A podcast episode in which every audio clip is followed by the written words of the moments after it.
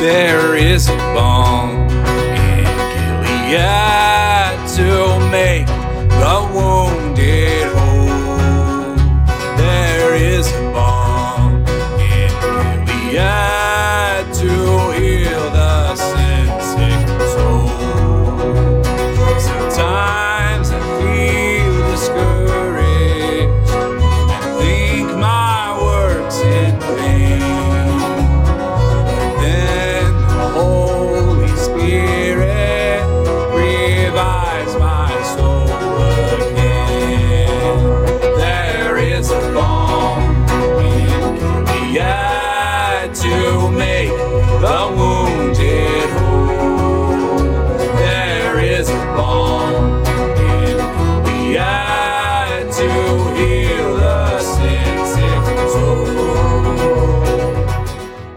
Of David Contend, O Lord, with those who contend with me.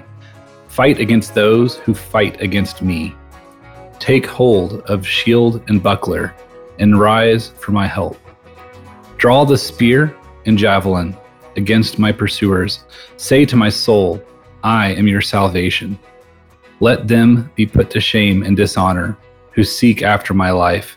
Let them be turned back and disappointed who devise evil against me. Let them be like chaff before the wind, with the angel of the Lord driving them away. Let their way be dark and slippery, with the angel of the Lord pursuing them. For without cause they hid their net for me. Without cause they dug a pit for my life. Let destruction come upon him who does not know it, and let the net that he hid ensnare him. Let him fall into it, to his destruction. Then my soul will rejoice in the Lord, exulting in his salvation. All my bones shall say, O Lord, who is like you, delivering the poor from him who is too strong for him, the poor and needy from him who robs him. Malicious witnesses rise up. They ask me of things that I do not know. They repay me evil for good. My soul is bereft. But I, when they are sick, I wear sackcloth. I afflicted myself with fasting. I prayed with head bowed on my chest. I went about as though I grieved for my friend or my brother. As one who laments his mother, I bowed down in mourning. But at my stumbling, they rejoiced and gathered. They gathered together against me. Wretches whom I did not know tore at me without ceasing, like profane mockers at a feast. They gnash at me with their teeth. How long, O Lord, will you look on? Rescue me from their destruction, my precious life from the lions. I will thank you in the great congregation. In the mighty throng, I will praise you.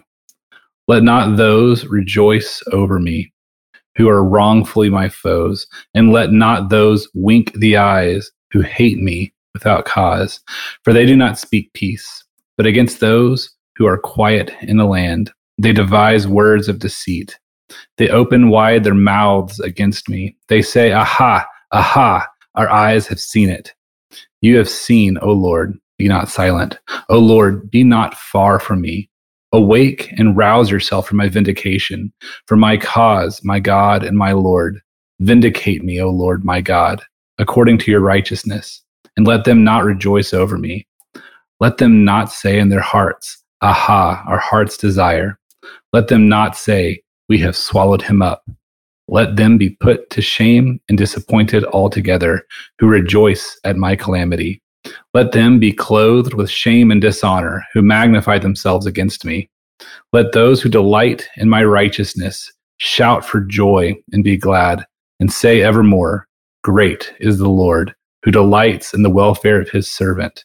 Then my tongue shall tell of your righteousness and of your praise all the day long. Psalm 35, ESV. Hello and welcome to the Balm in Gilead podcast. I'm your host, Grant Baker, and sitting across the countries from us are uh, Justin and uh, Brian Jemerson. Which countries are those?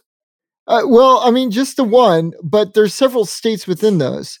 And I'm coming from the great state of Oklahoma. Uh, we have Justin in the great state of Georgia, and Jefferson in the pretty great state of Missouri. Yeah, we're uh, pretty which great is. Next to a very great state of Kansas. And it's very great because that's where my wife was born. Yeah. Yeah. You know else you can't in- argue. You can't argue. Huh? You know who else? You know who else is from Kansas? I sense a joke coming. There's not a joke. Oh. Poor Bishop Hooper. They're from Kansas. Yes. Actually, uh yeah, um they are from yeah, the northern part of Kansas City area there. Um Nelson Atkins Museum. Uh next time we're up there, be fun to fun to meet up.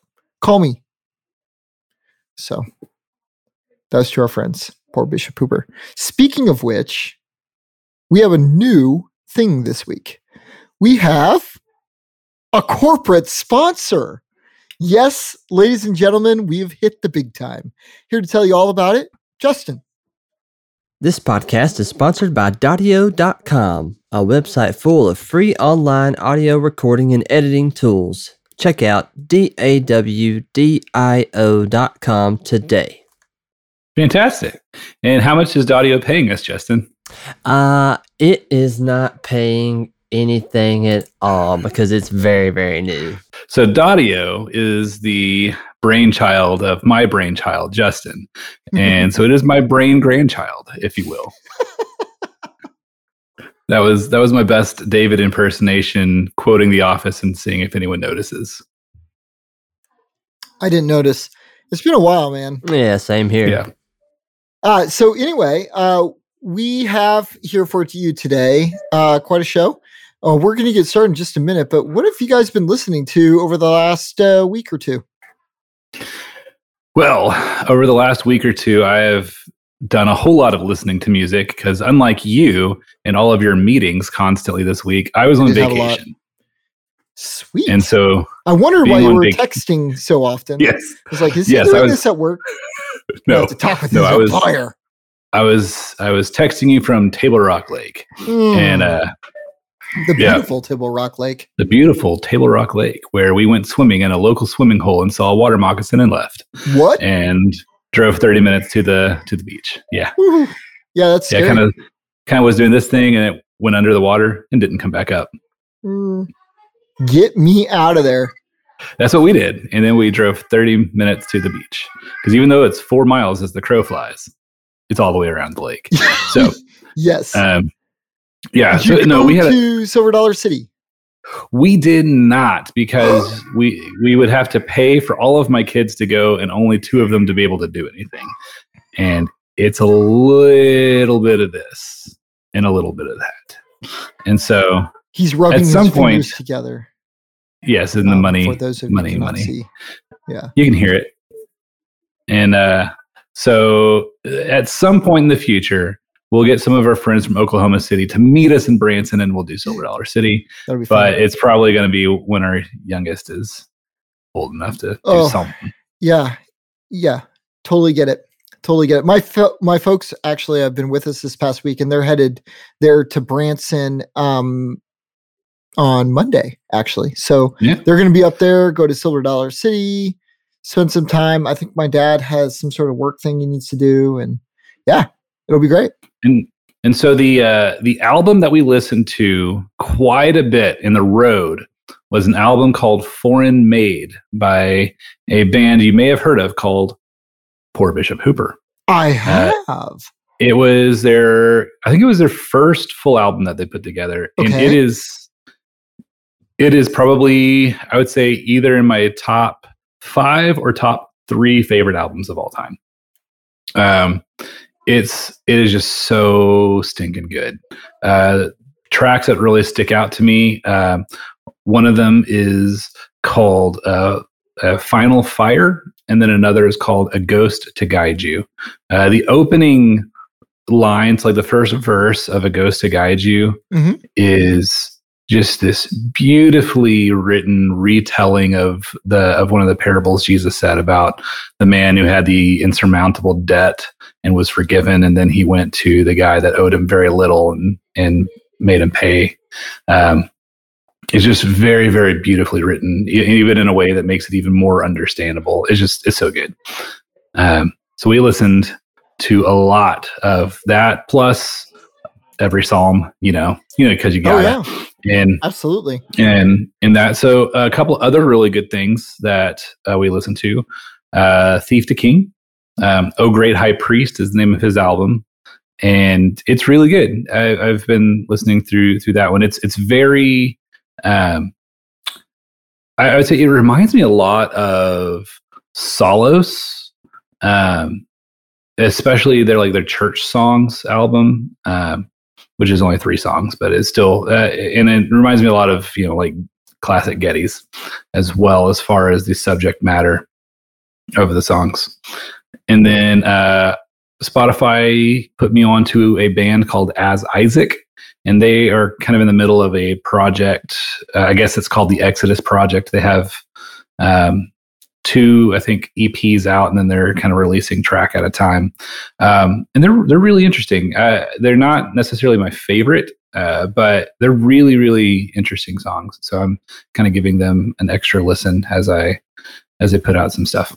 Um, I'm also going to throw out a few songs that Spotify said you'll like this, and um, They're always right. Some of them, they're always right, right? Like Psalm 151 by Jay Lind. Um, I thought it's a there were only 150 psalms. Yeah, so I listened to this song, and so the, the, the cover art, first of all, for the song, it looks like a goat uh, on the edge of a volcano, and it's like got this red sky, and it's really kind of just weird looking. Um, also, like if you if you listen through Spotify on the app, sometimes if you click into a song, there'll be like a little bit of animation or like a short like video clips and stuff Yeah. um, the, the animation was like animated skulls and it was weird and there's nothing in the song that really stuck out at me as like this is wrong but i don't know the way it was produced and the way that his like whatever filter was over his voice i don't know i just felt really I I felt really weird listening to it. So i i only listened to that one once and then i, I don't think i'm gonna check that one out again. Um it was Yeah, weird. that- looking him up, uh, Jay Lind or something. Anyway, Yeah, uh, that song, Psalm 151, quote unquote, uh, has like a thousand two hundred and thirteen listens. It's not even. I mean, he's got other songs on there that are way more listened to. yeah, Um, it probably just picked it up because you were listening to other songs. yeah, probably so. And and so my thought was, well, maybe this will be like what maybe what he's saying, kind of like Acts twenty nine. You know, there's twenty eight chapters in Acts, but Acts twenty nine is kind of like the continuation of the Sure. of the church and and the, and the movement of the church, and that makes sense. And so maybe it's like maybe it is his attempt at writing a psalm like psalm, and so he just called it 151. And I'm to it, and there's no like psalm like language at all in this song. Like it's just a song. Like I don't even yeah. I couldn't even really grasp what he was trying to say in the song. It was it was weird. Um, and then uh, two other songs that popped up. Um, one of them is titled "Worship is Our Weapon," and then in parentheses, "Spontaneous" by Sean Feucht, F E U C H T, Feucht. I don't know. Uh, this guy looks like he's Bethel friendly. Uh, just looking looking him up. Uh, he's been on a couple part Bethel, gives that away. I mean, yeah, he's been on a couple Bethel albums, but I think I don't know that he's like one of their guys or if he's just been featured. But um, but yeah, worship is our weapon. Spontaneous is it's, it just says it all. And then you click into it, and he's the first half of the song is basically Orange County is a depression free zone. We are a depression free zone. And it's weird. It's like, what does that have to do with anything? And he's like, like David playing for Saul, we are a depression free zone. It's like, well, at least he tried to use scripture. And then the last half of the song is just a chanting over and over again of worship is our weapon, worship is our weapon. And uh, it was just, it was, it was spontaneous. It was spontaneous. That's all I can say. So now, if a song was really spontaneous, like shouldn't it play something different like every time you try to play it? like you don't know which you don't know which version you're getting. Right, because is it really spontaneous? Yeah. Yeah, it's been Uh, recorded. it kind of ruined that. Yeah. And then another song. So like the next day it gave me like another on my daily listens. It gave me um Praise as a Weapon by Mark and Sarah Tillman. Uh I couldn't find much about them just on Spotify, but uh this song it used more scripture uh in the song, but still like they don't back up praise as a weapon at all as, as far as using scripture. Um but it's just it's just weird, especially since if if you've listened to uh, one of the more recent episodes of of if songs could if could deliver a powerful self motivating message. um, you know this this isn't an original it's not an original concept. Um, in in the song praise hallelujah they have you know our worship is a melody. Or, or no our, our uh, weapon is a melody. Sorry our weapon is a melody and it's it's just weird. And so i'm going to get more into that later. So I'm going to put a pin in that and I'm going to hand the floor over to Grant. Well, I just want to say, remember when Paul said that uh, the armor of God is, you know, the shield and the breastplate and a weapon of our melody and our praise and our worship? Do you remember? I I remember that. I, I do remember when Hannah Kerr said, uh, faith is the shield, his love is the armor. Wow. Wow. Okay. Yeah, that's uh that's an actual song, folks, and that's why this podcast It is. exists. It is. to keep you from listening to music like that. Whoo, whoo boy. What did I listen to? Um, well, some things, uh, obviously more Henry Hafner, which reminds me, if you haven't already, please uh get in and you haven't. I was gonna kind of keep that on the DL.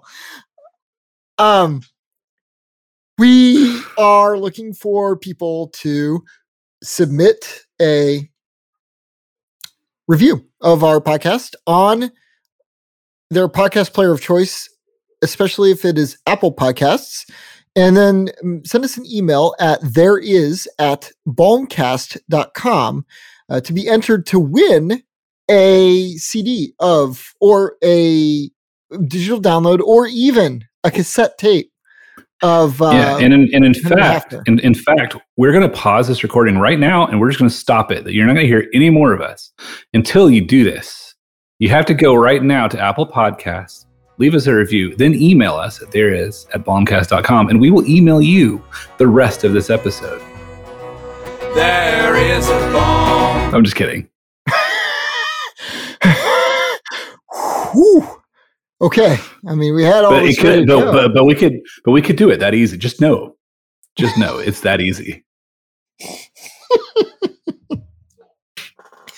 Well, anyway, we we we do appreciate you all, um, all of you listeners out there, and uh, we're very excited to uh, give you know be able to to give this away uh, from one of our very generous listeners who has offered to sponsor it for us. So, uh, thank you very much to them. And yeah, Henry Hafner, uh, very excited uh, listening to him. Just he's such a talented musician, and I I wanted to call out. He has a YouTube channel as well um, during my family's weekly YouTube night on Fridays, uh, I actually put one of those in there, and it was, yeah, it's really good stuff. Um, he's just an amazing violist, violinist, uh, songwriter, you know, things like that. So please do listen. Um, something else that I've been listening to is somebody called Poor Bishop Pooper, which.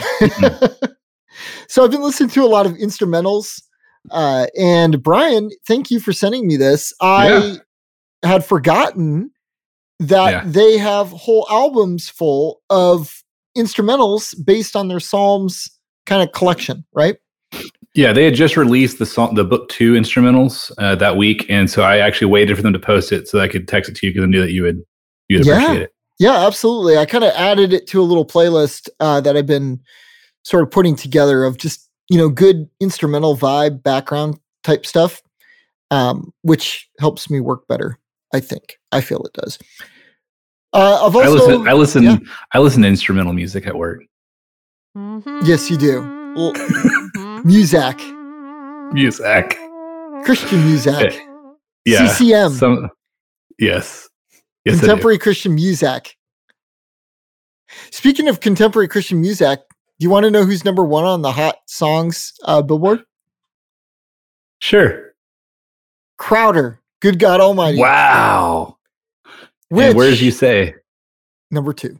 Number two. number two? Yeah. Yeah. So, So, they fell time. out after last week. Obviously, um, Lauren will be back in her accustomed, you know, number one spot next week. But Grown.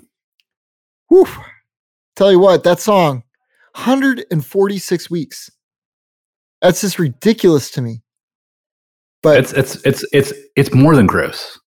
hey, your friend Zach Williams though is at number four, so that's kind of exciting. Nice. Yeah. Uh, yeah. Uh, did Did you guys get that uh, that other playlist that I sent you?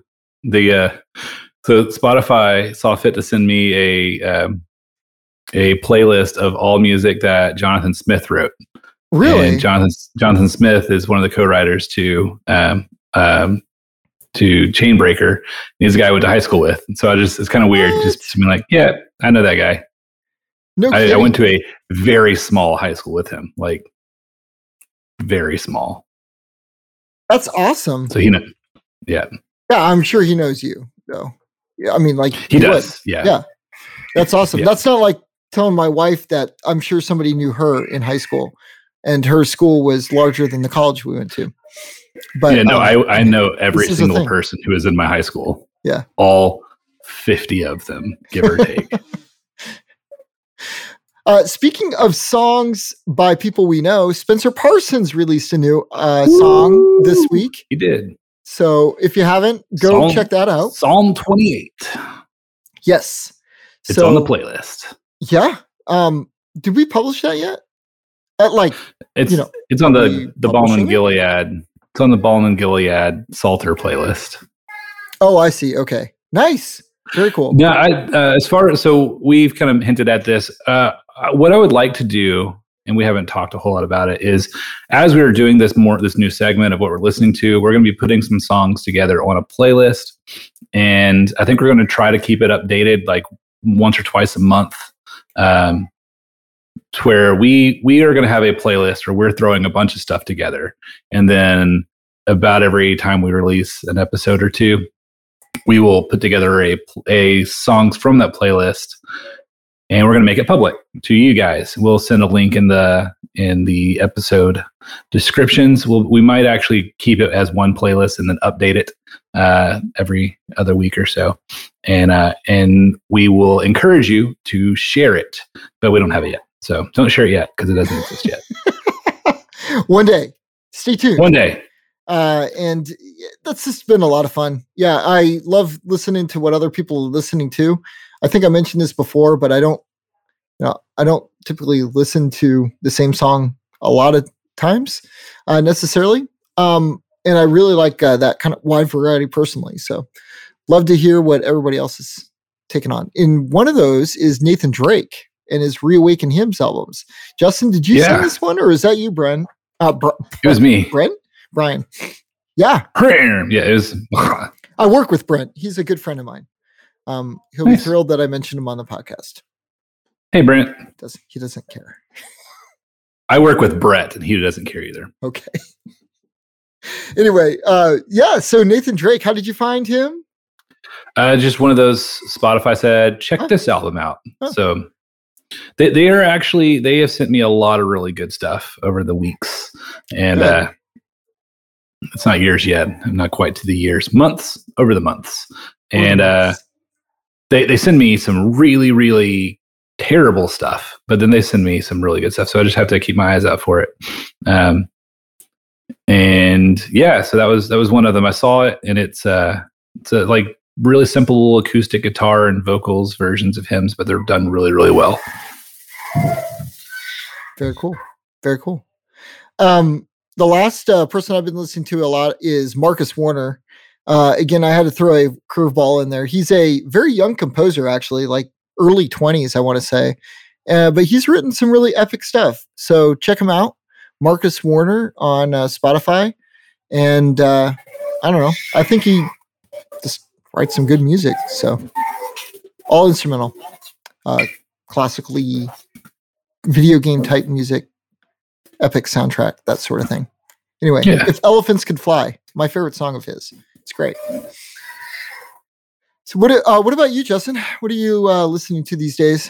Yeah, so Brian's always recommending stuff throughout the week, and uh, he does a really good job of that. But he reminded me of Norton Hall Band, um, who has also put out a new album called Morning by Morning, yeah. and so I've been checking that out. Yeah, and uh, it's it's really good. They finally put together a uh, versions of a couple of hymns that I've really wanted to see. Mhm. Uh, one of them being the church's One Foundation. Uh, yeah, that's a song that we used to do at my church in Arkansas, the the church plant, and uh, and we really really enjoyed singing that one. So that was like the first time that I ever sang it with the actual tune, and uh, yeah, I, I like that song a lot. Yeah, that's a really good one. And uh, of course, I'm still listening to My Soul Among Lions, um, always and forever. Mhm. Uh, and I finally got around to recording a new If Songs Could Preach. And so I listed out 21 of my favorite songs right now. Uh, it's kind of to recommend to to folks. Um, so go and check that out. I, I will give you, I'll, give a spoiler that song number twenty one is one you have all heard before, hopefully, multiple times, and if you haven't, shame. Um. Uh. Yeah. that song so sounds I. really good. It does. It's really, really stinking Does good. it just like Um, really lift you up, or It does, lovingly Lifted so. me. Um, so anyway, uh, yeah, you you've actually challenged me. I'm I'm I want to put together a list of 21 songs as well. Except for my challenge is going to be 21 non-psalm related songs wow, whoa? Okay, because all right, that's that'll be a lot more of a challenge for me because I've been almost exclusively listening to psalms, almost Huh? exclusively, exclu- exclusively. Um, but uh, as far as my soul among lions, um, Yeah. you should at least like really die hard listen to them for another like month or so, um, at least until we have them on the show. Can you say that again? What? It's happening. We're having them on the show. So not not the next episode, Okay. but the next episode. How many sleeps is that?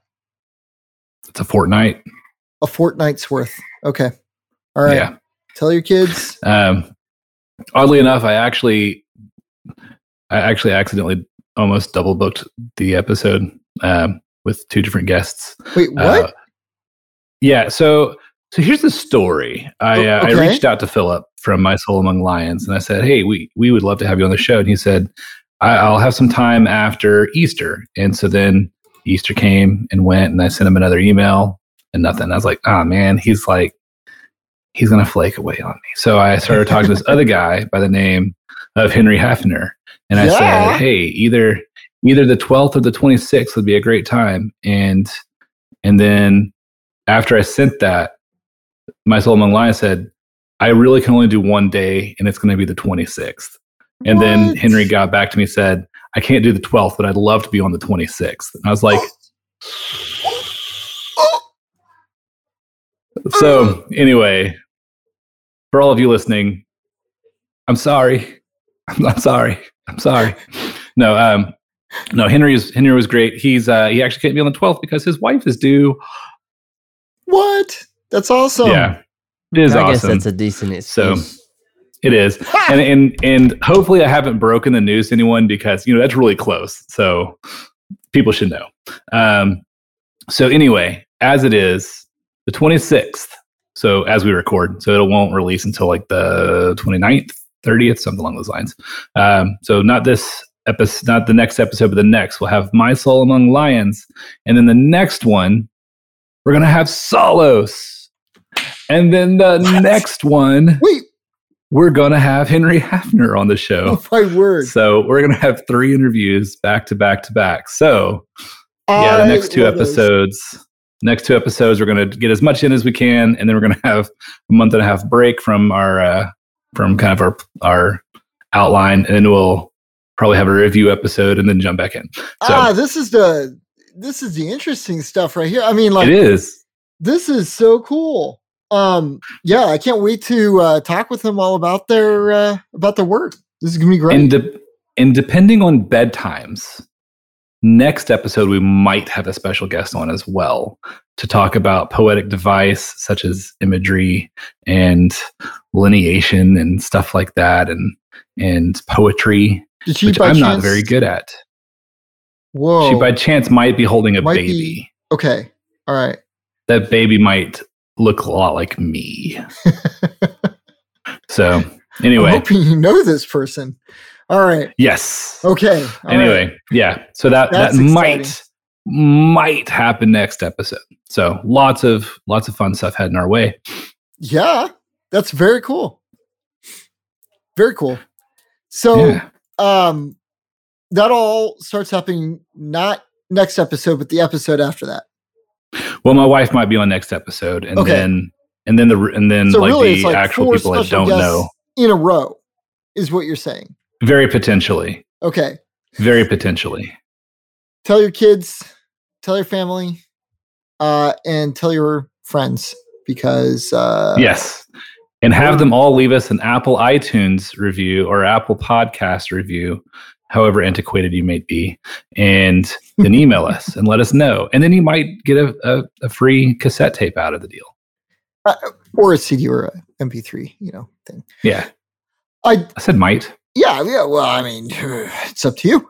So here's the thing. Uh, if you want to chat with us, uh, chat with us on the show, um, you can join our Slack channel, which is uh, slack.techreformation.com. Go there, drop your email address, join our Balm in Gilead channel. Uh, if you'd prefer to email us, uh, email us at there is at balmcast.com. And Preferably after you us left an Apple. Yeah, an apple Yeah. podcast review absolutely. So, um, yeah, where else could they could they find some of us justin try to some remember. of you Oh, that, yes, that thing. Right, right. Yeah. So uh, we have the Sound and Worship Facebook group called Sound and Worship Worship Music Discussions. Uh, there's a lot of good folks over in that group discussing all sorts of worship music topics. Uh, so as long as you stay nice in there, you're welcome to to come and join. And um, yeah, come on over. So far, you've let me stay, so that's good. and so far i still don't have a facebook Well, I don't blame you. so i'm s- as as social media distance still so That's probably a good idea. it's probably a good thing. I don't. yes Yeah. yeah so uh speaking of social media segue. Um let's get into the icebreaker. Uh this is something i'm calling i'm calling it the great awakening. And i'm sure i'm not the first person who has come up with this name because one it makes sense. Two it's super low hanging fruit. And three everyone start using this phrase the great awakening because that is what's going on all around us. Will there What be a the second great- great awakening? I sure hope not. It'll probably be something else with a better name. But um, the Great Awakening is what I am calling uh, this. Um, it, it's a very religious movement uh, that has multiple waves. Some of it is just the general left wing liberalism that's that's going on Hmm. where people say that white people can't post memes of black people anymore because it's digital black facing, uh, which you know Mhm. all sorts of just fun, just fun. It's just it's uh, it's it's just ridiculous, um, and everyone knows it's ridiculous, but people are pretending it's not. You know, for the sake of the Great Awakening, but the particular branch that I want to talk about specifically is the um, the progressive Christianity. Uh, so there, and there's a couple different branches even within that. So there's this idea of deconversions, Okay. uh, where pe- where people are uh, becoming quote unquote ex-evangelicals, um, or just deconverts, or other just different terminology that's being used, but where people are deconstructing the religion and building something else out. Um, we've talked about this quite a bit. Uh, Dustin Kensrue is a part of this group. Uh, Marty Sampson uh, was a part of this group, as well as Joshua Harris and Kevin Max. Uh, so if you've been paying attention, if you've been paying attention, Kevin Max came forward the this this past couple weeks, uh, declaring himself to be an ex-evangelical. Uh, he basically said, you know, thank you all for welcoming me to to this group, but I've been here way longer than anyone else. I'm the I'm the OG as far as ex-evangelicals go. I've always been the outcast. I've always this. I've always that. You know, and it's it's just one. It's sad. It it is. It's it's always sad to see someone Yeah. coming coming forward as this. It's always sad. Um, but as a lot of people have said, it's not been like crazy surprising with him. And then the timing of it all as well. I think he's coming out. He's he started a new band and is releasing their first album. So you know, uh, it, it's all it's just all sad. In the Um, words of one Twitter uh, commenter, they replied with, "Oh, did the money run out?" When he announced that he was an ex-evangelical, which too often it does. Yeah. And um it's just it's it's been really weird. Um and I actually uh pulled up an old quote of my own that I'm going to play. So this, this should sound familiar. This came from our third episode. So this is way back November of 2019. Um, and this was right after Marty Sampson and uh, and Joshua Harris deconverted. Uh, and this is this is what I said. So I'm going to play some of this. And there was something else that I, I wanted to say about deconversions. This is probably the kind of wrap up this particular section. And at the risk of sounding incredibly cold and uh, and just at the risk of offending people, I just got to I kill. know, right? I kind of hope that we see more deconversion stories in the future, um, I, and I hope that we see them um, quickly. I hope that they are public, um, and the reason why is because these people that are deconverting aren't actually Christians right now, and many of them are writing the music that we are currently singing in church. And I would just rather anyone who is not actually a Christian figure that out and stop writing the words that true Christians are trying to use to praise their God and uh, and that and help open the eyes of the church to see just how far it has gone.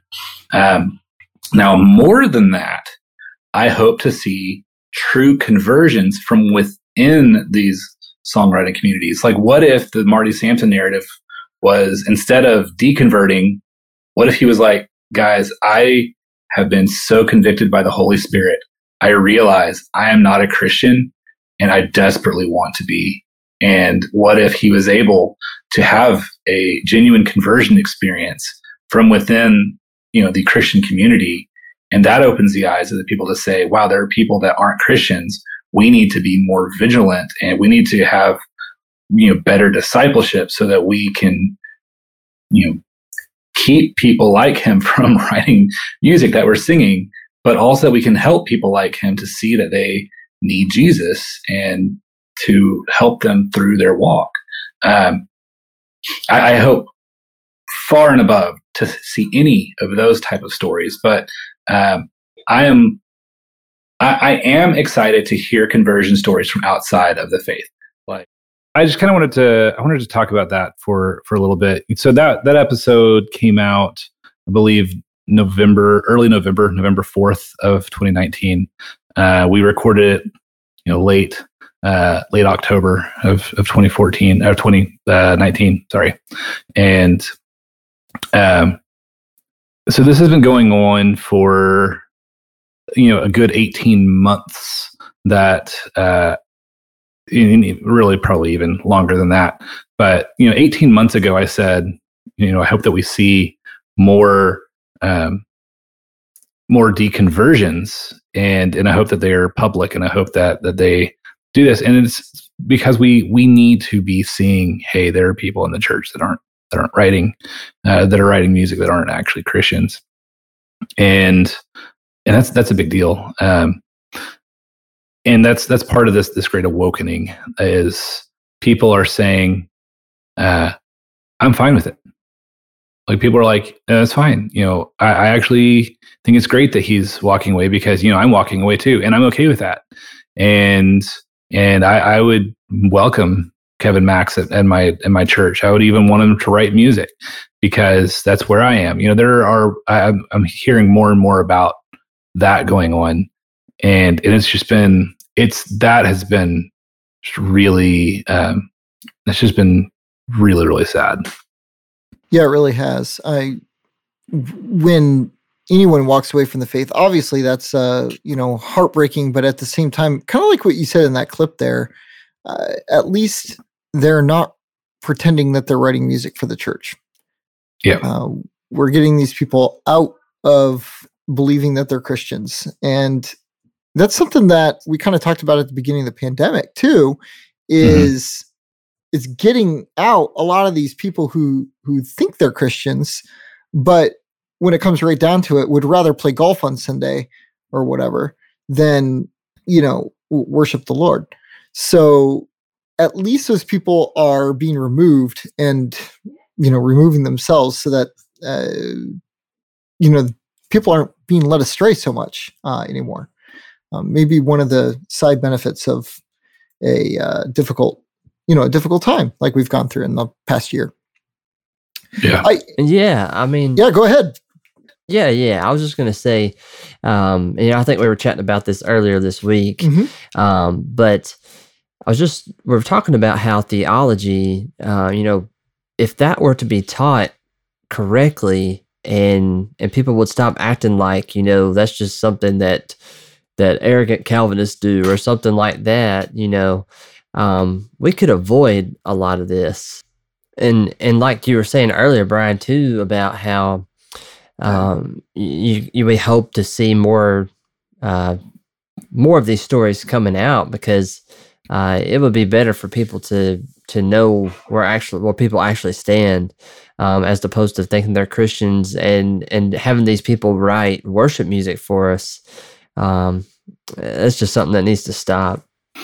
Yeah, and uh, and speaking of people that are writing worship music, uh, mentioned earlier in this episode, uh, strange trend. You so so if you hear something in a song once, it's off. It's just you know that maybe just be a poorly written song. You hear it twice, and it's like that's that's something I need to keep my eye on. You hear it a third time, that's a trend. So three separate songs that have come across my plate that use this idea of you know the the worship is a melody. My my worship is a weapon or me, sorry i said it again. My weapon is a melody. Um, worship is my weapon. Praise is a weapon. Um, that's a really really strange vein of theology. Um, you know worship should be should be done in in extreme humility. Uh, that that absolutely needs to be the posture of worship is first and foremost humility. Um, you know but we can praise we can lament you know we can we can worship god multiple uh, different emotions but we can but we are worshiping him from a place of from this understanding of he is the sovereign god of the universe. He has chosen us to be in him. Uh, not by any of our merit, but just because he is God. And and and that should drive us to the most beautiful of worship and the most genuine of worship. And it's from a place of unarmed humility.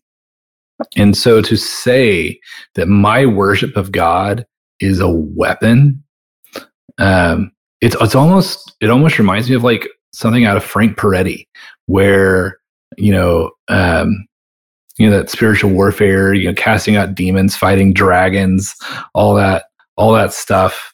Very, very dispensational. Very, very, um, you know, just not.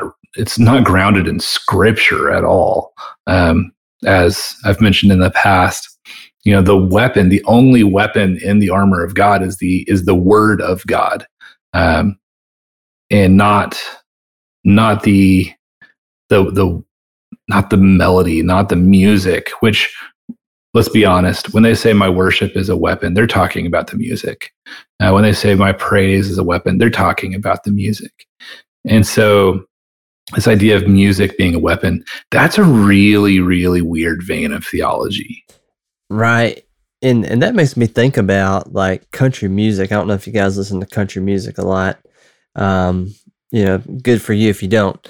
But uh, you know, you'll have country music songs where everyone's writing about a certain thing.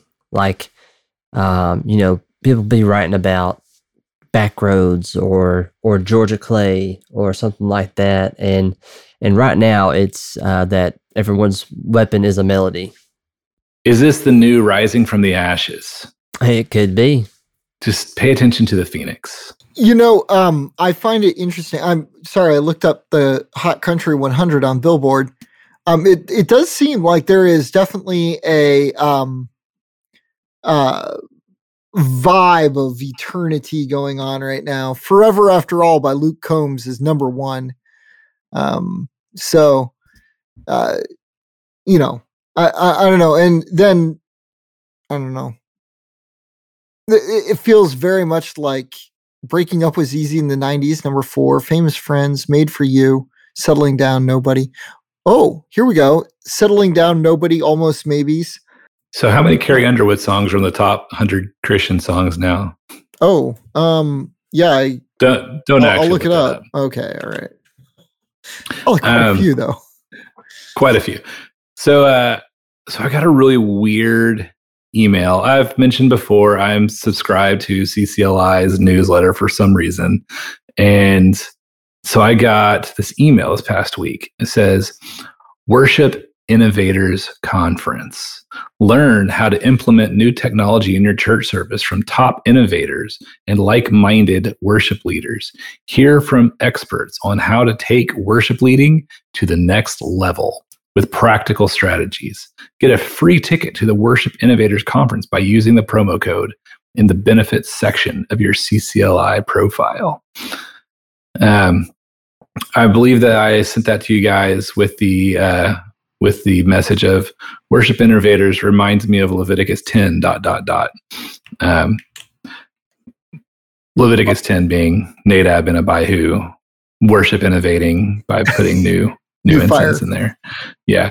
Um, and uh, so my wife said, my wife was like, you should go. You should go and, and just like watch, just watch the fireworks. And I said, I would only go if I could wear a you know, flame retardant suit. Um, but yeah, no, it's uh, it's just that is what CCLI, by the way, is the standard for all churches to to get their CCLI license so that they can play and they can so they can post the lyrics to the songs without fear of legal ramifications. So CCLI, every church in the United States, really most of them internationally, because that's what the I stands for, is tied to CCLI. And CCLI is is publishing this to every church. Become a worship innovator. Here's a free ticket. Uh, What stood out to me too was like taking your worship leading to the next level. Oh yeah, me too. That's crazy.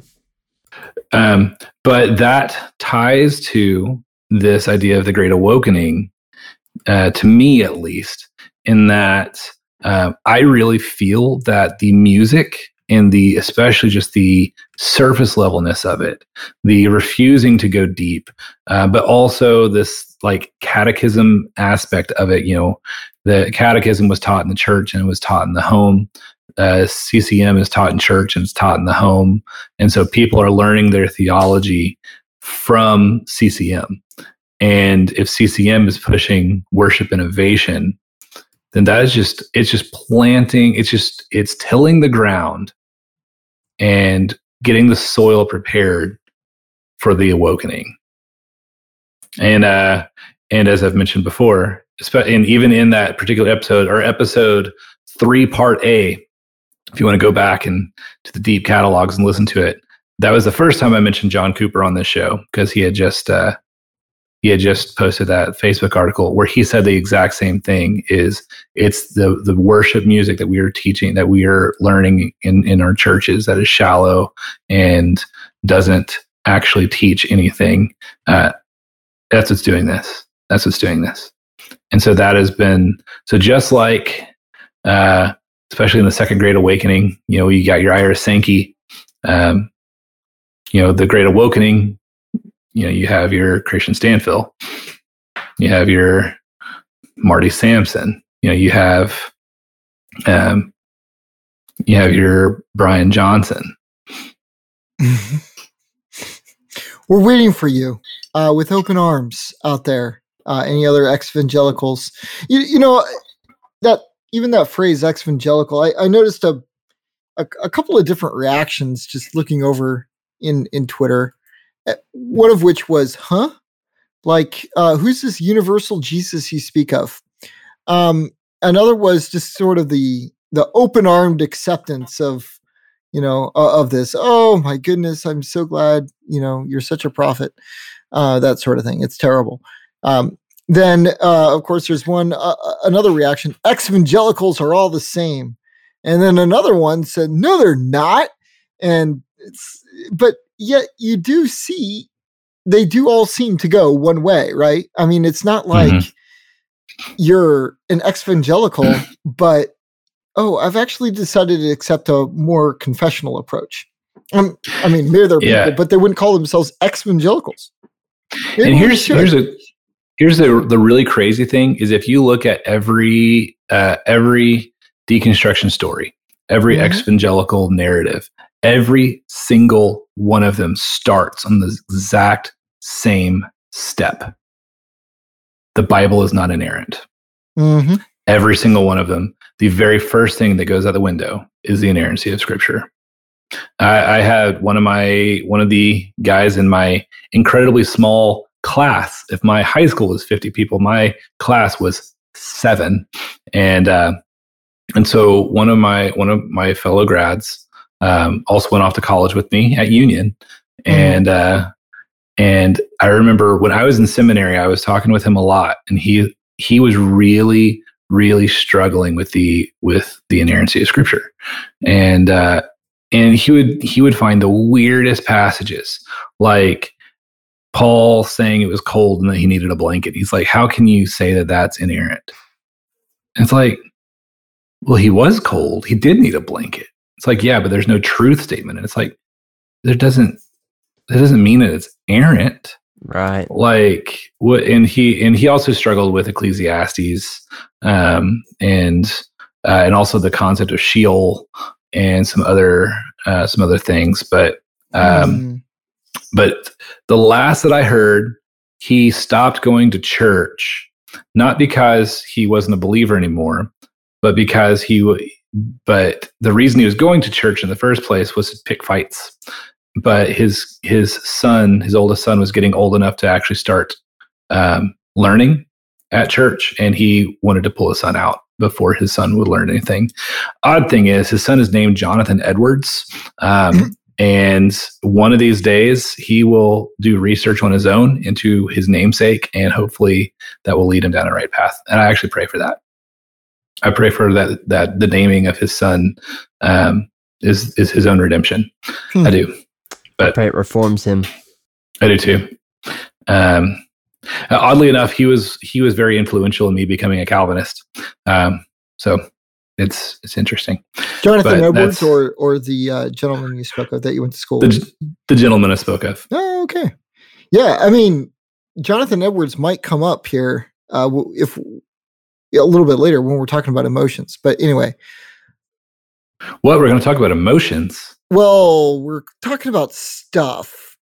We're talking about beauty. We're talking. We about, are talking about beauty. You know, we and we've been kind of on this topic for a little bit now.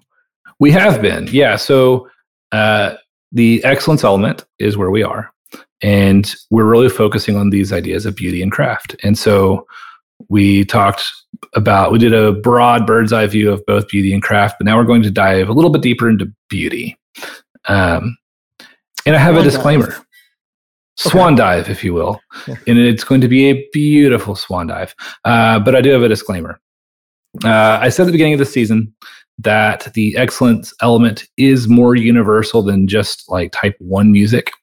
Um, all music should pursue excellence in beauty and craft. However, for this episode and for some of the more immediate to follow ones, I, I plan on focusing more on type one music as examples.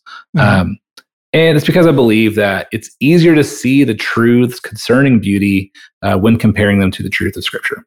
Um, and all other types of music in their pursuit of excellence and beauty, uh, even those only reflecting like the general revelation, they're going to have to branch out from that type one music uh, reflecting the special revelation. Uh, in short, it's you know if we believe that this that these are true statements that we're making, if we believe that beauty is it, like there is like genuine beauty and that that stems from the truth of of the scripture and and the the holiness of God, then um, then that's where we need to begin. We need to begin with scripture, and that's going to really reflect on type one music more than anything. But we're going to try to, as we examine how this fits with type one and you know some type two music as well, we're going to try to see how it trickles out as well. So I'm gonna I'm gonna go through and I'm gonna read the uh, the beauty portion of the um, the beauty portion of the the questionnaire. So lyrical beauty and musical beauty. Um, do the lyrics utilize poetic device, uh, form, and mnemonic to grasp for objective beauty, accessibility, memorability, and an appropriate emotional connection? Uh, musical beauty. Does the music utilize prosody and surprise to grasp for objective beauty, accessibility, memorability, and an appropriate emotional connection? So, both of those questions, uh, the second half of the question, it's the same objective beauty, accessibility, memorability, and an appropriate emotional connection. So, that's what we're going to talk about today. We're going to see uh, on a more general uh, aspect how both the lyrics and the music can grasp for objective beauty, accessibility, memorability, and an appropriate emotional connection. And really, we're going to try to define those those terms. Uh, the first one, especially objective beauty, we spent a lot of time last episode really kind of diving into that. So I'm going to give a recap. I'm just going to read from some of the manuscript from last episode, kind of close to the end. It said beauty was a major part of Jewish worship. Every aspect of the tabernacle and temple was dedicated to the standard of beauty, because any less for the house of God would have been blasphemy and disobedience. This is later reflected in the beauty of the Psalter, the wisdom literature, the canticles, uh, many of the prophets, and the creeds found in many of the epistles. Uh, today, we must not settle for what is popular over what is truly beautiful.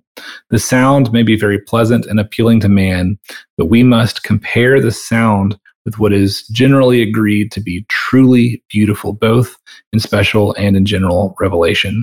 We mustn't be fooled by the lipstick on the swine, so to speak. Yeah. So, uh, you know, I, I wanted to give a little bit of nuance to this too.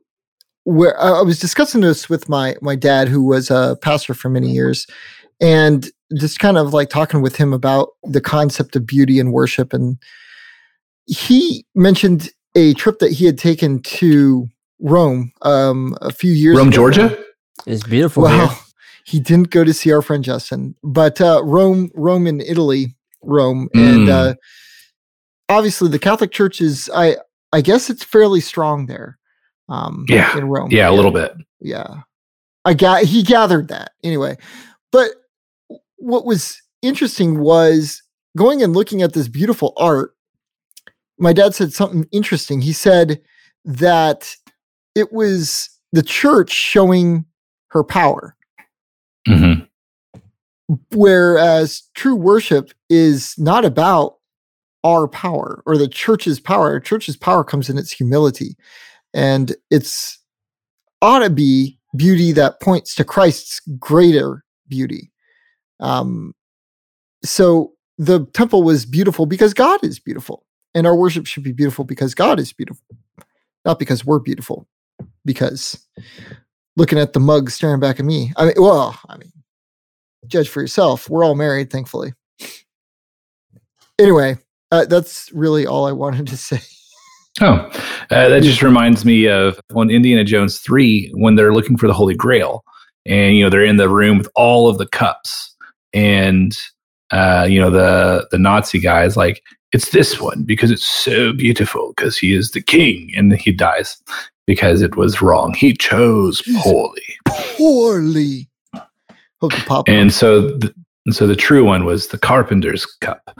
But, um, you know, there's there's this idea of, you know, as I said, the lipstick on the swine. You know, you can make something ugly look pretty, Mhm. but that doesn't make it pretty. It doesn't make it beautiful. And um, you know, the, I've been to the Sistine Chapel, and and there is quite a bit of beauty there.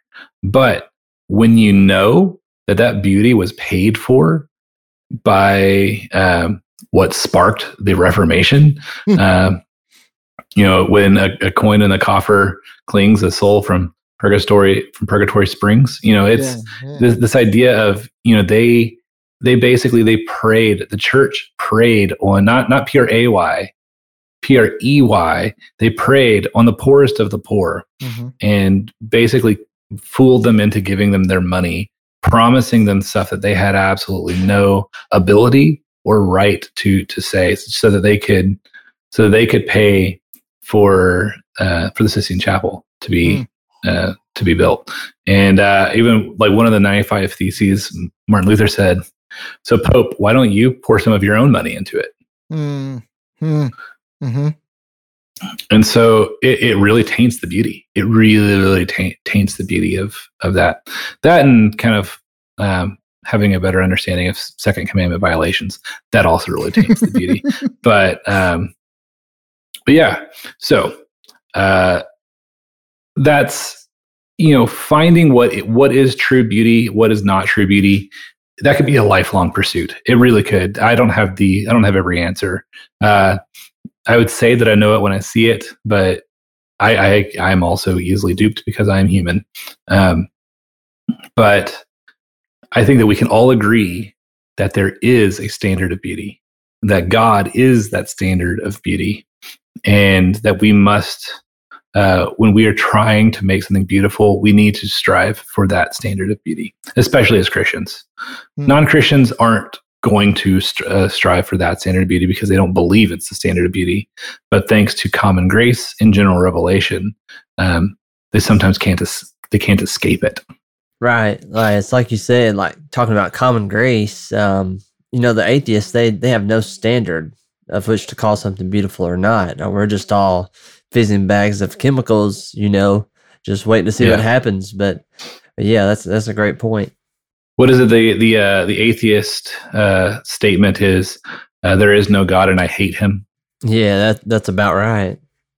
Um, The last So- part is true. Yes, it absolutely is. Um, so I'm going to jump into accessibility. And uh, I'm also going to remind you that this is very much my opinion. Um, all of this from here on, it's my opinion on things. I have some uh, scriptural arguments for these, but these are uh, probably my weakest of all of my scriptural arguments because this is this is my opinion. Um, that's what I believe, but it's my opinion. So, accessibility. Uh, true beauty must be understood by all who have eyes to see or ears to hear. Uh, like truth or knowledge, there is no such thing as secret beauty. This isn't to say that beauty must be watered down or uh, or hold our hands uh, to understand it, um, and that fits more with popularity. So popularity tends to be watered down, tends to hold our hands to help us to understand it. Kind of um, like uh, some prosperity preacher. Yes, like all of them. um, there is such a thing as higher art or you know deeper art that requires a prerequisite knowledge to understand fully. But even then, if it, if it's done well, the the true beauty is transcendent and shines through, even if the viewer doesn't fully understand the meaning. And so you might get you know a more postmodern art piece that you don't get right away because it's referencing something else, where you might get, you know, I think like there are a lot of Vincent van Gogh paintings that were inspired by, you know, his by the paintings that that he saw. And if you are aware of those paintings and you can see that influence in him, but but you don't have to know that to understand that his works are beautiful. Um, and and so I, I think that that is kind of where that um, the transcendence, you know, it, it shines through. Um, in the scriptures, there's a plethora of descriptions and and prescriptions to sing in the assembly or in the full congregation. Um, and to me, in order for a song to be sung in the full congregation, it must be accessible to the full congregation.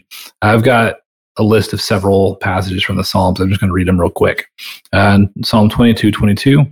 Uh, I will tell of your name to my brothers. In the midst of the congregation, I will praise you. In 3518, it says, I will thank you in the great congregation. In the mighty throng, I will praise you. In 6826, it says, Bless God and the great congregation, the Lord, O you who are of Israel's fountain.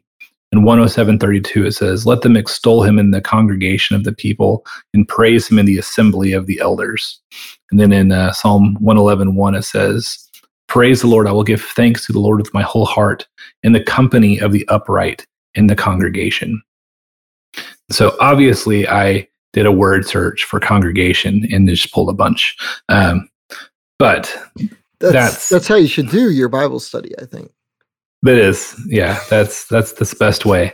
Um, yeah, and so a lot of those 22, uh, 35, especially because I read the whole thing just a little while ago.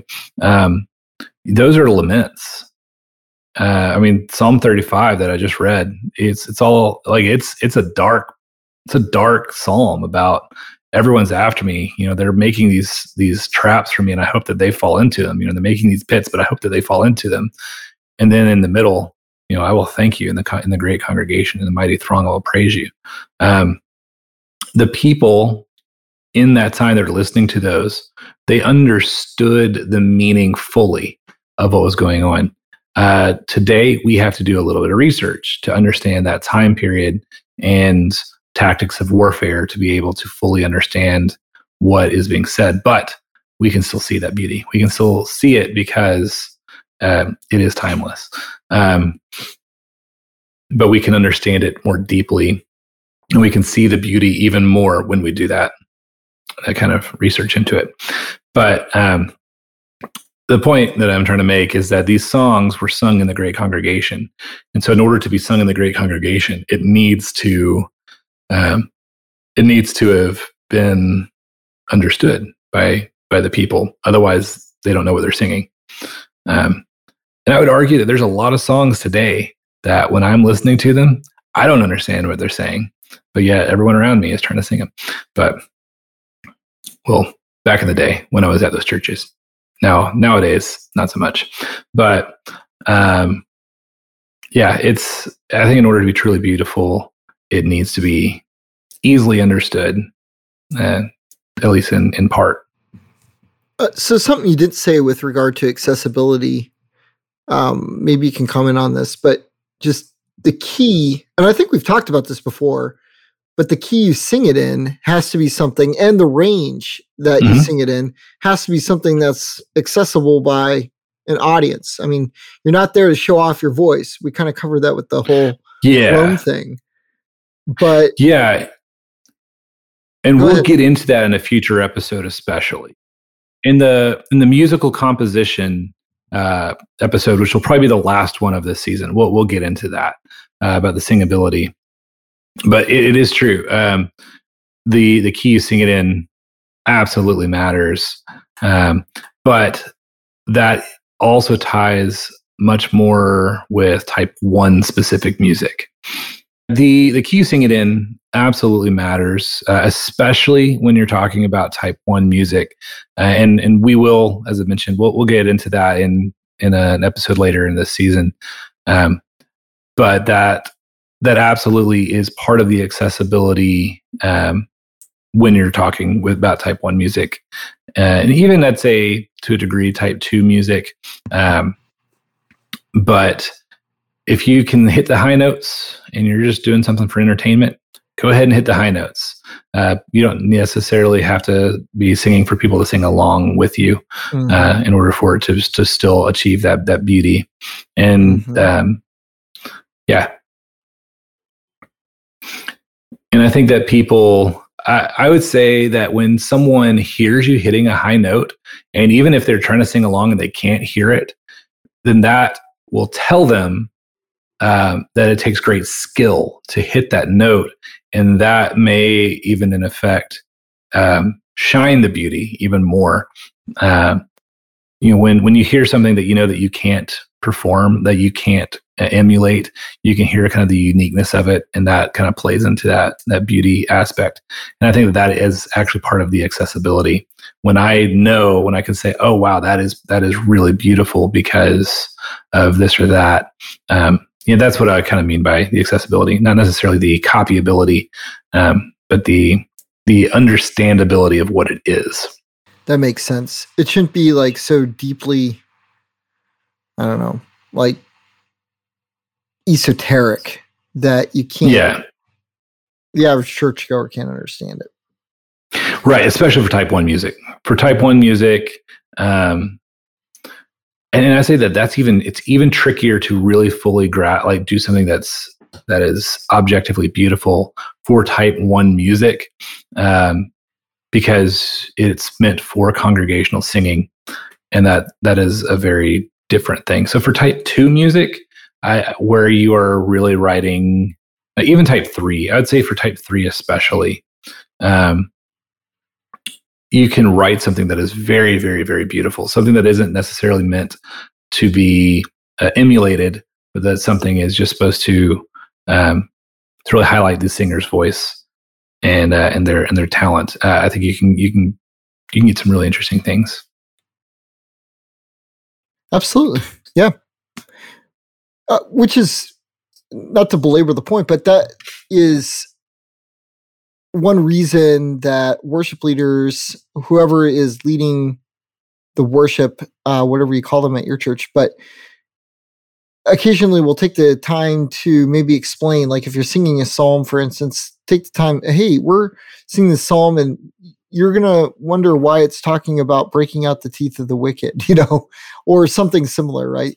Uh, and using those uh, moments as helping people understand what the text is, especially if it's a deeper theological concept, uh, giving them Mhm. some basis to uh, understand and to sing. And I know Yeah, you're I've- at the other end of the pool, like the shallow end, with regards to like what are the what weapons, melodies, what. Um, but uh, I think it applies at the other end too, um, just helping Yeah. helping the congregation to understand deeper theological truths. Yeah, I've, I've definitely taken time to explain um, what an Ebenezer is and what a bulwark is, um, and I and I feel that that's that, that helps. By the way, an, an Ebenezer is a Scrooge.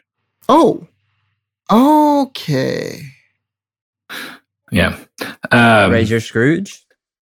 Razor Scrooge. It's a song about tithing, isn't it? oh man, too bad we don't. Too bad we don't name our episodes on random stuff that we say in the episode because Razor Scrooge would absolutely be the title of this episode. Anyway, anyway, um, so let's move on to uh, memorability. Uh, true beauty uh, will leave a lasting impression, and that again, it's my opinion. Um, this has been the case in my own personal experience, but I do believe that if something is forgettable, then it didn't capture the heart, the soul, the mind, or the strength of the viewer. True beauty, like truth, forces you to deal with it and either accept it or reject it. Regardless, you will remember it. Um, I, and I can't make a great argument from uh, from prescriptive uh, from prescriptive passages in the scripture but there is a great deal of narrative all throughout where people recall from memory their experiences with god truth and beauty the people regularly uh, committed the Psalms to memory, and tradition tells us that many particular Psalms were sung from memory, especially during the Passover week and the journey leading up to it. Uh, and we do have scripture that suggests suggests to us that we commit scripture to memory. Psalm uh, 119, 11 is a really good one. Um, I've hidden your word in my heart that I might not sin against God. Uh, but this isn't the same thing as committing beauty to memory. However, there is an argument to say that scripture is beautiful and committing it to memory is beneficial. And those two truth statements, they're not entirely related, but they're not entirely unrelated either. Uh, it's a stretch, I admit, but I, I, think there's at least there's something there. Um, and you know, I mentioned earlier, you know, that I, there was that uh, that Jay Lind song, Psalm 151. And I listened to it, and when it was done, I couldn't I couldn't tell you anything about it other than how it made me feel. But um, you know, it was it's weird. You'll you'll listen to a song, you'll be like, I just I don't remember any of that. Or you'll go to a movie. Like I remember going and seeing um, the last Airbender, like the actual movie, the M Night Shyamalan one. I remember thinking at the end of it, I don't remember any of the characters' names. Like the movie was just so poorly done. It's like I I know I've seen the show, but it's been a while. And I just I'm walking away with this movie. I don't remember any of the characters' names other than Aang. But um it's that's a mark that it was done poorly. It was a mark that it did not achieve the actual beauty. If you if it if you can't even remember it when it's when it's over. Um no, I would Can I would say that the, the airbender principle then? the airbender principle we can um, i would say that the the obvious exception to this rule is when uh, is when lucy was reading the the book of incantations in uh, in the voyage of the dawn treader and she read the story that was the most beautiful story that she'd ever read in her life but then the magic at the end of it made her forget all of it but that she knows that one day aslan will retell the story to her and that she will enjoy it again but that's that's neither here nor there So the airbender principle. And The airbender principle, yes. We'll stick it up there with the uh, with the Kins rule. The kids rule. Love it. Um, yes, and uh, I would say as well um, the other end of the spectrum, an earworm does not count. I'm not talking about earworms. Earworms are annoying. Um, that's when things are so hyper popularity driven that the that the um, the just can't even come up with a great enough word to explain it, but when it's just so simply done that it gets stuck in your head and there's no way around it and you have to have it surgically removed at the end of VBS week. Sounds awfully specific. Yeah, it was a Babylon Bee article. Oh, that's right. Yeah. Uh, that's right. I do remember that one. I was just thinking uh, VBS is coming up here. So get ready. That it is. That it is. Um, brace yourselves. Sounds like I've you have never an even seen emotional connection to that. I've never even never even seen that show. Just just so that everyone knows, I've never seen the show. I just know brace yourselves and there be dragons. That's all I know. What's what is that? Is that a from a show? Game of Thrones. Oh, it is. Okay. Got But as the bra- would say. but- yeah, but the I know there's the meme where Boromir is standing with his sword and he says, "Brace yourselves." I don't even know his I don't even know his name in the show. I just call him Boromir. Oh, Um, Boromir. Oh, so you don't mean from Lord of the Rings? You mean from Game of Thrones? I mean from Game of Thrones. Yeah, Sean Bean. Well, I'm way out of my league here, uh, gents. I, yeah, I don't know much about that. Yeah. Anyway, before we get into a conversation about Game of Thrones, let's talk about an appropriate emotional connection. Okay. Um, so I almost decided to just do an episode straight on this one, but that would require me to do more research than I really want to do. So I decided, eh, um, we'll probably talk about it in future episodes to come. And I'm sure that if you have any th- questions to add, you should email us at there is at balmcast.com after you have already left us a five star review and and uh entered into our giveaway. Wink, wink. but uh, this is this is uh, a conversation that um, there was a Slack member, uh, Josh Payne, that actually first kind of brought this to my attention that my Yes. questionnaire didn't mention anything about emotional connection. This was a while ago, like a year It ago or so. ago. Yeah. Um, and I thought I will put this in there and I will think about it and I will come up with something later. And I, I don't, I still don't have enough. I know I don't have enough, but we'll, we'll talk about what I do have. Um, and we, we also talked about emotion a little bit during like the Psalm model episodes, uh, specifically how the praise and lament psalms stimulated different sets of emotions and also that all emotions are good. Um, and you know emotions are given to us and we are to come to god with our emotions. Um, and one thing to keep in mind about the psalms in particular is that they were written as expressions of emotions felt by the psalmist. And um, and as genuine expressions of emotion we can empathize and respond emotionally. Um, i think that um, that jim our, our conversation with jim that we had uh, we talked a lot about it on that episode. But uh, where the Psalms are the window into our emotions. I don't remember exactly how he put it, but um, Well, the souls are the anatomy of the soul. the anatomy of the soul. that- That was yeah, that's that Calvin, was. John Calvin's uh, Yes. phrase in the front of his. I almost uh, said the window into our soul, and I was like, I know it's not the window into our soul. the anatomy of the soul. Yeah. And, and I think that a lot of that has to do with the emotional connection. And um, and I say that true beauty, it's an expression of felt emotion, and that the viewer with eyes to see and ears to hear can feel the same emotion appropriately.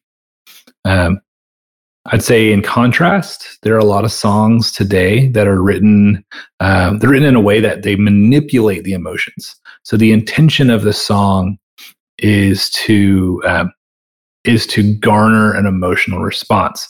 So the song that wasn't necessarily written as an expression of emotion, but it was written specifically to make whoever's listening to it feel a certain way.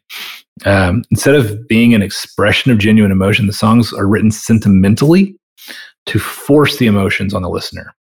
Uh, this can be especially dangerous with type 1 music because it tricks people to believe that worship is an emotional state and that when you feel certain emotions, you are worshiping.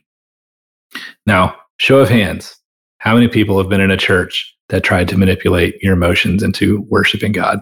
That's all three of us, by the way, and probably four of us if you are raising your hand as well, listener. Um, probably, hopefully, more than that. Hopefully, we have more than one listener that's that's raising their hand. Is this a We're all raising our one listener?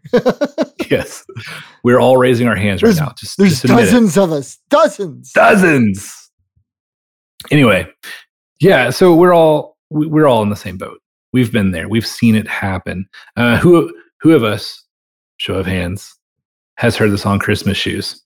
Mm, that sounds kind of familiar. It's And how many of you? How many of you felt that they were trying to manipulate your emotions? Oh, my Whether they did it successfully or not, they they they might have had an adverse reaction where you were just frustrated with the song because you know that you know there's an article that someone wrote several years ago about how to avoid listening to uh, Christmas shoes. If you're in the car and you hear it coming on, open the door, tuck with your shoulder. Um, yeah, it's just the song is it is sentimental garbage that is Mhm. that is specifically written to make you cry. Uh, lots of songs are out there that are doing that, and um, and it's it's not how it's supposed to be done. Those, those aren't beautiful. Those are garbage. Um, God has given us the gift of coming to Him with our emotions. If we are joyous, we can praise. If we are devastated, we can lament. All of this is good, and Scripture guides us in our emotional journeys.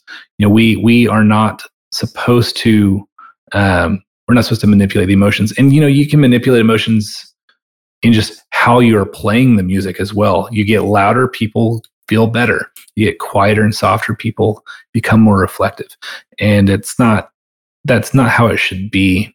Um, I think that there are ways you can utilize uh, music and, and how you're playing to for better prosody. We'll get that. We'll get to that in a future episode as well.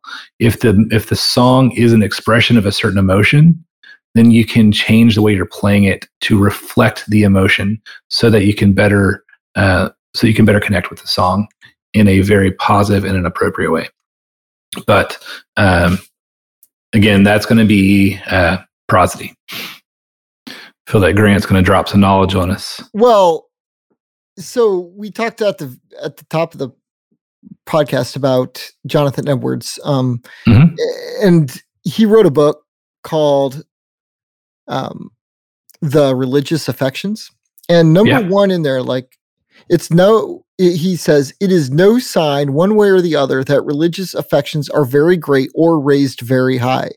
So just because your emotions are like whoa, you know, kind of like up there Mhm. doesn't mean that you're somehow closer to God because of that. Uh, and just Yeah. because your emotions are and you're like really low, uh, or you're really sad, like maybe you're maybe you know somebody you know uh, something horrible happened to them, uh, or something horrible is happening to you, and you're not feeling like leaping for joy. Um, but that doesn't mean that you're further away from God or closer to God for that matter. Um, and and in fact, the the the scriptures he he points out a couple of points where we're actually said to have um, where Christians are said to have emotions and, and, and, and some expression. I just wanted to point out a few of those. Uh, Matthew Mhm. five twelve says, "Rejoice and be glad, for your reward is great in heaven. For so they persecuted the prophets who were before you." Um, so again, we are to rejoice and be glad. You know, Mhm. uh, there there is an element of joy there. We shouldn't just be, um, you know, sort of bumps on a log, trying to emotionally distance ourselves from everything. Uh, but the uh, points to Psalm sixty eight verse three. But the righteous shall be glad; they shall exult before God; they shall be jubilant with joy. And Luke six twenty three: Rejoice in that day and leap for joy. But behold, for behold, your reward is great in heaven, for so their fathers did to the prophets. Yeah, rejoice in the Lord always. Again, I say, rejoice. He might he might have had that one in there too. Maybe I just haven't gotten to it, but yeah. Uh, well, and you know, you look in Psalm one nineteen, which is one long Mhm. thing about how much David loves the law of the Lord. Yeah, So Just some food for thought, I guess, uh, as we Absolutely. think about emotions. And I know, I know you said we're going to get into this deeper in a later podcast episode, so that'll be good. Um, it'll be good to f- kind of um, give it the attention it deserves. You know, I was I talked earlier about my dad being here. This is another thing that we actually talked about um, uh, in the last few days is uh, the role of emotion in worship. What is that? And he kind of pointed to an old um, crusade for Christ. Uh, no, that's that's not it. I believe it's one of those, it, it- not InterVarsity, but the other one, Cru. They're called now, I believe. Anyway, Oh yeah, the Campus Crusade for Christ. Yep. Thank you. Thank you. And they had an old kind of uh, illustration that they sort of used with that. And they had a picture of a train, like a locomotive, like a steam engine, you know, locomotive with a coal car and then a caboose. And they were labeled faith, uh, truth, and emotions. And emotions is the caboose, just to jump to the end. You know, it should never be driving the train. It should, it- you know, it is not what is powering your, um, your your your journey, right? Like uh, that that's faith, uh, which is fueled by truth, and it's pulling the emotions. So, uh, my dad had a great illustration. Like he was like, just like any marriage is not emotionless. Uh, our worship shouldn't necessarily be emotionless but our emotions should not be driving our faith or you know our, or what we believe is true Yeah, the goal the goal is to express your emotion in the writing. However, whatever emotions that that triggers in your listeners, that's kind of on them. Um, you know, we we want to express our emotion in our in our beauty and in, our in our art. You know, we want to show the beauty of our emotion. Um, we don't want to manipulate the emotion on uh, on other people. Um, so some some key points that I want to just kind of go over real quick. Uh, accessibility. It's not the same thing as being watered down. It needs uh, it still needs to push for growth. So it's it doesn't need to just kind of meet you where you are. It needs to probably kind of walk you along the way, but not hold your hand along the way. Um, memorability is not the same as easily getting stuck in your head. It needs uh, needs to make a lasting, positive, albeit not necessarily happy, impact uh, without being annoying. Um, and finally, let's uh, kind of give some final thoughts. How does this trickle out to type two through four music? So we can see in type one music that um, how these are important, but how is accessibility important in say type four music? Do we really need to to see it? Like, do we does it need to be accessible, or can we just like postmodern music, like you're talking about? Um, if it's so far avant-garde out there, you know, how can it still be beautiful? And I'm going to ask you that, Grant. You may ask me that. Uh, now, again, to clarify, this is does not mean that I think we should switch to all avant-garde music in church. this isn't really This to is type four. worship. Right. Yeah, yeah. I mean, this is music that I enjoy listening to, and it's not all like you know weird quarter tones and you know just songs for a broken piano type thing. It's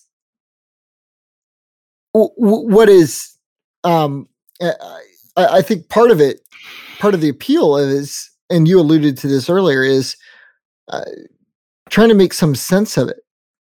And it's a puzzle to the reader. And uh, brad Meinhof, a faithful listener and i kind of talked a little bit about this i think it was on the public channel in um, in slack can't remember exactly but yeah i think it was.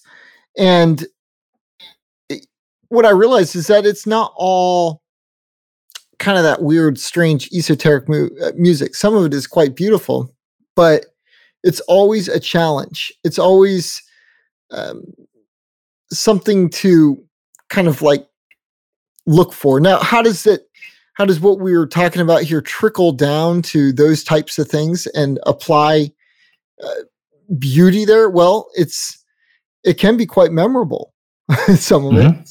You know i would say that there is um, the accessibility barrier is maybe a little bit higher. Of course we're, we're talking primarily words without music. Um, sorry. That's a book. Um, we're, we're talking about music without words.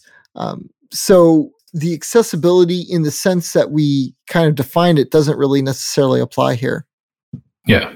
Uh, but objective beauty, I, I feel like there is something there because not everything beautiful is clean and wonderful. Um, Yeah. You think about okay, so I- I was actually kind of thinking about this last night. One of the videos that I put in the uh, family YouTube night that we do was this painter and he was painting a picture of this path with these puddles on it you know like kind of hyper realistic art that type of thing. Uh, and something i noticed is this is all dirt and grime and leaves and you know just litter essentially. But yet it was beautiful. And I, I think that begins to get at the beauty that I personally see in more avant-garde music, you know. Yeah. And it, it, it's that that litter, the found melodies almost that, um, and then expertly executed uh, throughout the song that bring the beauty to the piece um, in a in a way that maybe even a um, not even like a you know 21st century 20th century piece of art would you know like some cubism you know Yeah. or something like that but in even even in just something as uh, basic as a landscape uh, it has some very unbeautiful parts uh, when you take it apart but looked at Yeah. a whole uh, there is beauty there Yeah. And uh, I think we'll probably get more into this when we talk about craft and the the skill it takes to to make music that kind of train like that goes above the normal accessibility barrier.